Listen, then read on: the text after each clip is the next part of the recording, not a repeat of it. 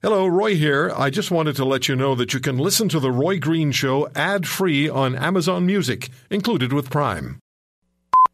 Warning guests of The Roy Green Show may experience the truth, being in the hot seat, and in some cases, crying. The Roy Green Show continues on the Corus Radio Network.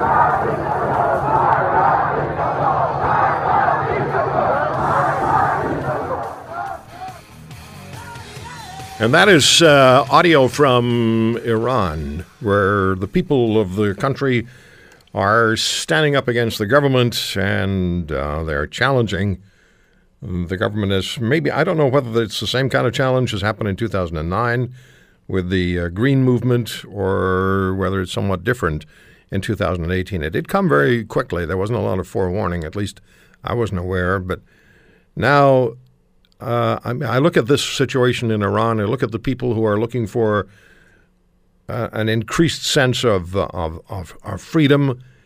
Uh, I, I, hope Western leaders and Western governments will do better than we did in 2009, even if it's just to provide moral support. Because 2009, Mr. Obama just walked away and basically told Americans, the American government, we're out. It's very disappointing, but eh, of course, you're not allowed to say anything about Barack Obama because he never made any mistakes, did he? We're going to talk about the situation in Iran in, in just a few seconds. I just also want to remind you that in our next hour, Michelle Rempel, Conservative Member of Parliament for Calgary Nose Hill, Candice Bergen, Conservative Member of Parliament for Portage Lisgar, and Senator Denise Batters from Saskatchewan are going to be joining us. We're going to close out 2018 and look ahead to 2000. No, we're not. We're closing out 2017. Well, at least I'm not a procrastinator. Uh, we're closing out 2017 and looking into 2018 with our three guests from the Conservative Party. Michelle Rempel, Candice Bergen, and Denise Batters, MP, MP, and Senator, respectively. So anti government protests continue in Iran, with protesters chanting, Death to the dictator. And Iran's government has issued warnings to protesters. Reports have two protesters dead. Some say gunfire was involved, others say no. And the government is significantly restricting social media access. Marina Nemat joins me on the Roy Green Show on the Corus Radio Network at 16. She was imprisoned in Tehran's notorious Evin prison, where she was tortured and sentenced to death for speaking out against the government. She's the author of Prisoner of Tehran and After Tehran, and she is an internationally celebrated human rights activist. It's good to speak with you again, Marina. It's been a it's been a while. And you're the very first person I thought of when, uh, when, of course, when the situation that is currently underway began to develop. Thank you for coming on the program. And what are the Iranian people looking for? What is the protest? Uh, what are the demonstrations about now? Well, thank you for having me, Roy. Uh, in Iran, we've had protests against the uh, Islamist government since 1980 uh, that is when I was involved in the protest, and that is in, in 1982. As a result, I was arrested. But protests have been on and off in Iran. Some of them have been more widespread, some of them less so. Some of them have been reported on by the media in the West, some have not. But uh, I guess in 2009, that's the one, the, the, mo- the most recent one that comes to mind, and that was reported on. So protests are, are nothing new. The issue that I think people need to understand is that the Iranian regime has strongly established itself as um, a dictator w- with an iron fist. These people are not shy. They would put dissidents, and by dissident, I mean, you know, the the slightest criticism of the government would uh, would make you a dissident in Iran. They would put people in prison. They would with no no access to due process. They would torture. They would rape. They would threaten family members. They would put family members away. I mean, um, they're ruthless. So they have established this ruthlessness, and people in Iran know the price of protest. So, but what happens is that as history moves forward, because history never remains stagnant, when you have a dictatorship that just grabs the throat of its people and just keeps squeezing, you are going to arrive eventually at a point of no return. You can push people so far. Now, these protests that we have seen, we have been seeing on and off, they are just these steps on this road that leads to the point of no return. And I don't think that the protests right now are at are that point. Uh, because the situation in Iran abroad is, uh, in my humble opinion, I might be wrong, but in my humble opinion, is not ripe enough to you know, for it's not the Iranian people are not at the point to say enough is enough. We are just done with you. And what prompted these recent protests is just the ridiculous inflation. I mean, every other week prices get doubled, and the average middle class or lower class family is just seriously having difficulty putting food on the table. Is seriously having difficulty paying their rent so things are getting harder and harder, and as a result, corruption is rampant. I mean, you can get nothing done. You can get nothing done in Iran without bribing people. Uh, so this is what prompted the recent protests: economy, and nothing economical can happen when it is somehow not connected to politics and mm-hmm. to the mm-hmm. government. So this is what's been happening in Iran. Now, you talked about what happens to dissidents, and dissidents could be anybody who says anything yeah. that is negative or or interpreted as being mm-hmm. negatively directed toward the government. And they did to you, and they did to your family all the things that you that you talked about. Mm-hmm. Right? They imprisoned you. They, you, were, right. you, were, tortured. you were sexually assaulted. You were you were you were sentenced to death. Clearly, right. clearly, the message is don't do this. Don't do don't don't oppose this because it's going to happen to you. That's right. Um, and and you were fortunate to get get away from there, and you did it. I mean, you you did, you agreed to marry a, a, a guard who then helped you to get out, and all you wanted to do is get away from there. Um, but today, and your, the story is amazing. It's uh, um, the, the story of Marina is amazing. So if you haven't read Prisoner of Tehran or After Tehran, read the books. They are really, really well worth the read. So, so it's not as explosive yet. Your interpretation is not as explosive yet no. as it as it might become.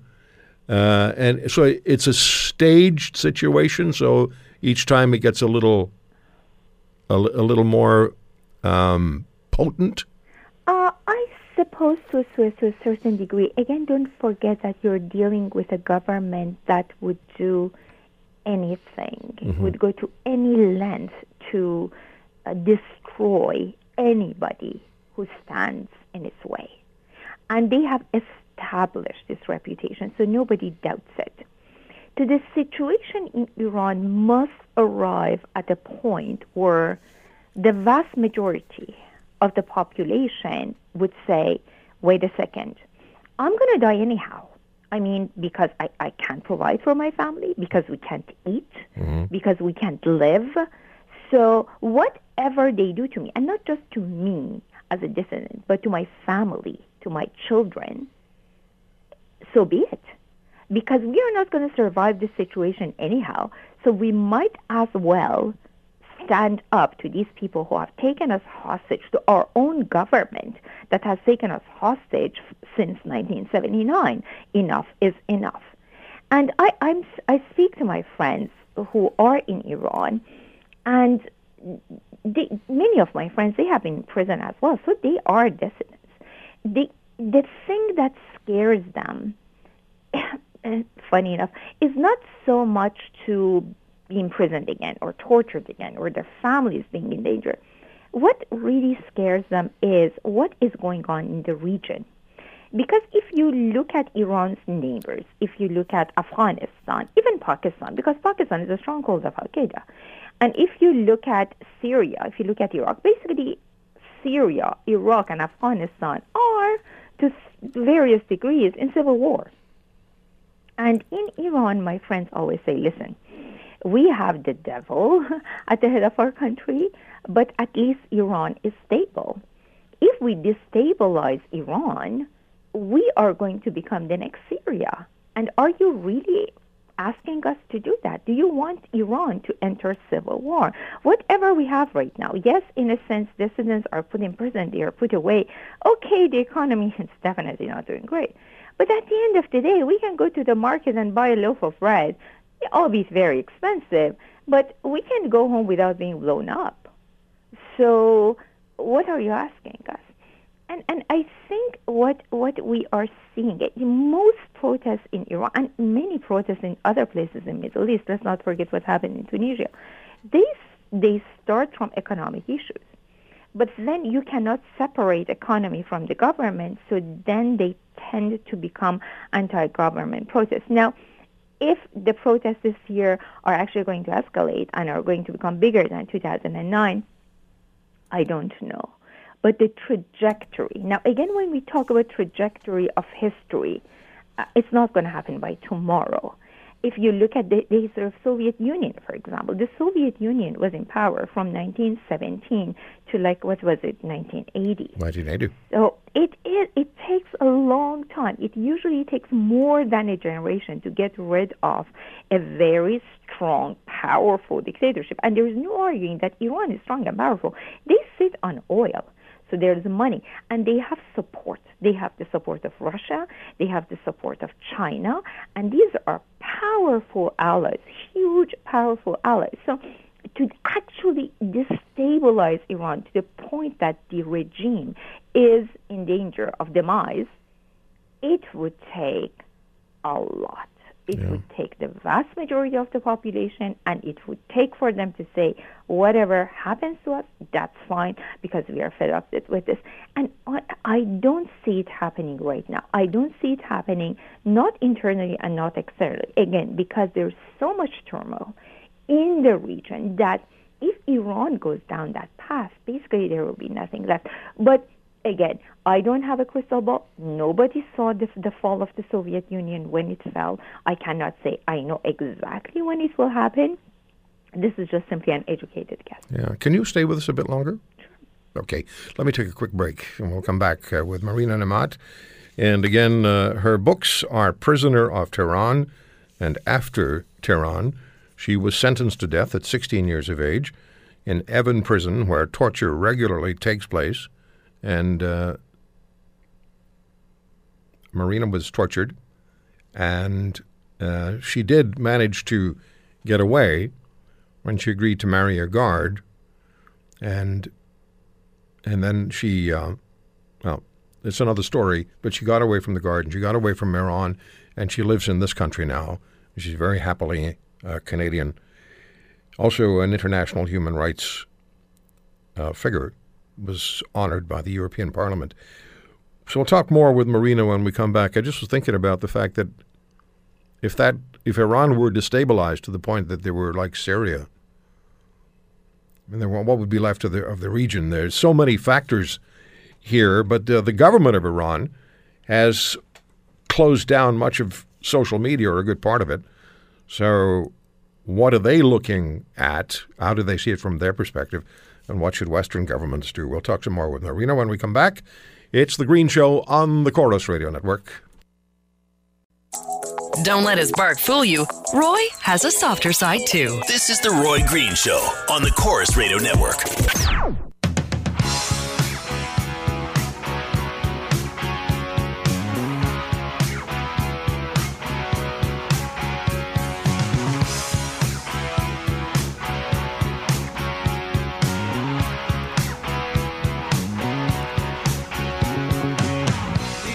You can listen back to anything that we air or download it by going to the Roy Green Show page after visiting any of the Corus radio stations websites that carry this program. And uh, just go to the podcast and you'll see it all there. Marina Nemat is my guest, and we're talking about what's going on in Iran at the moment. Um, what are your friends in, uh, in in Iran saying about how how worried they are about the current situation, um, Marina, on a personal level? Because we've been we've heard that two two young men have uh, have died, and the the protests, you know, the demonstrations have been have been significant. Are there personal? Do they have personal concerns for their safety? Uh, they do. Uh, many of my friends are now parents, and they have kids who are in their twenties, and they're worried about them. I mean, we, our generation, we ended up in prison. We were in our when we were in our teens, and some of us in our twenties. So now we have children who are that age. Mm-hmm. And many of my friends, when they look at their kids, actually, many of my friends, they got their children out of the country uh, a few years ago. But those who still have young, uh, well, you know, young adult children or t- kids who are in their teen years, or they have nieces and nephews, I mean, they're worried because yeah. they remember what happened to us. And uh, again, as I said to you, um, they don't want to see Iran fall into civil war that is one of their main concerns. Yeah. They, they, are fed up with this government. They hate this government. They want to see it gone. In their lifetime, uh, we were the generation of the revolution, and we want to see it gone. But um, they also know what the cost might be, and that is where fear uh, creeps in, and now, I do not blame. Do you think that Western governments, clearly they must understand that as well, is there a role for Western governments to play? Uh, is it uh, at all this time to provide a lip service, or or should they just back off and say nothing? Know what? Back off and say nothing. No, uh, I mean direct uh, interference in any country's other countries' affairs. I'm strongly against it. We have, if we even look at recent history, I mean, what happened in uh, Afghanistan what happened in Iraq, what, what's happening in Syria right now. I mean, um, any kind of direct interference, it might work for the short run, but in long term, it usually has complications, implications that are usually huge and are usually very negative. So that I'm totally against. Any kind of direct, um, you know, put, putting boots on the ground or military attacks or bombing this and bombing that. I'm usually against that because, again, as history has shown, it backfires. But to provide moral support uh, to the people of Iran and to make sure that uh, populations in the West understand that the government of Iran and the people of Iran are two different things. That mm-hmm. when you live under a dictatorship, you are the hostage of your government, except those who support the government. Right. But I mean, the government support in Iran has taken a nosedive. So the number of people who actually support the Iranian government um, is in fall, is in dropping. I mean, of course, we cannot take census. But uh, it seems to have been falling. All right, Marina, it's it's always uh, an honor to speak with you. Thank you so much for the time today, and it's great to have you uh, in this country. Thank you so, so much for having me. I'm a proud Canadian, and Happy New Year. We'll talk to you soon. Thank you. Happy New Year to you. Marina Nemat on The Roy Green Show on the Corus Radio Network. When we come back, we're going to talk about a poll that's taken place. It has to do with Mr. Trudeau and Mr. Trump and where the support lies. You may agree, you may want to challenge.